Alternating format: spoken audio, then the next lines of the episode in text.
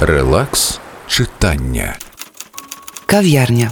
Тут каву готують за 5 хвилин, а замовлену випічку виймають просто з холодильника. Усе нашвидкоруч. Леся зайшла і сіла на вільне місце в закутку. Туди треба було йти повз декілька столиків, а це для жителів міста занадто далеко.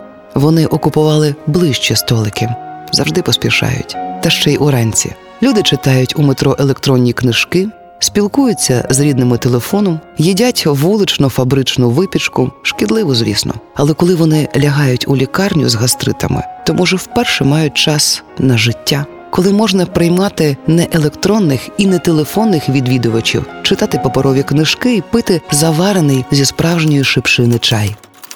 Надійка Гербіш. Теплі історії до кави. Релакс читання.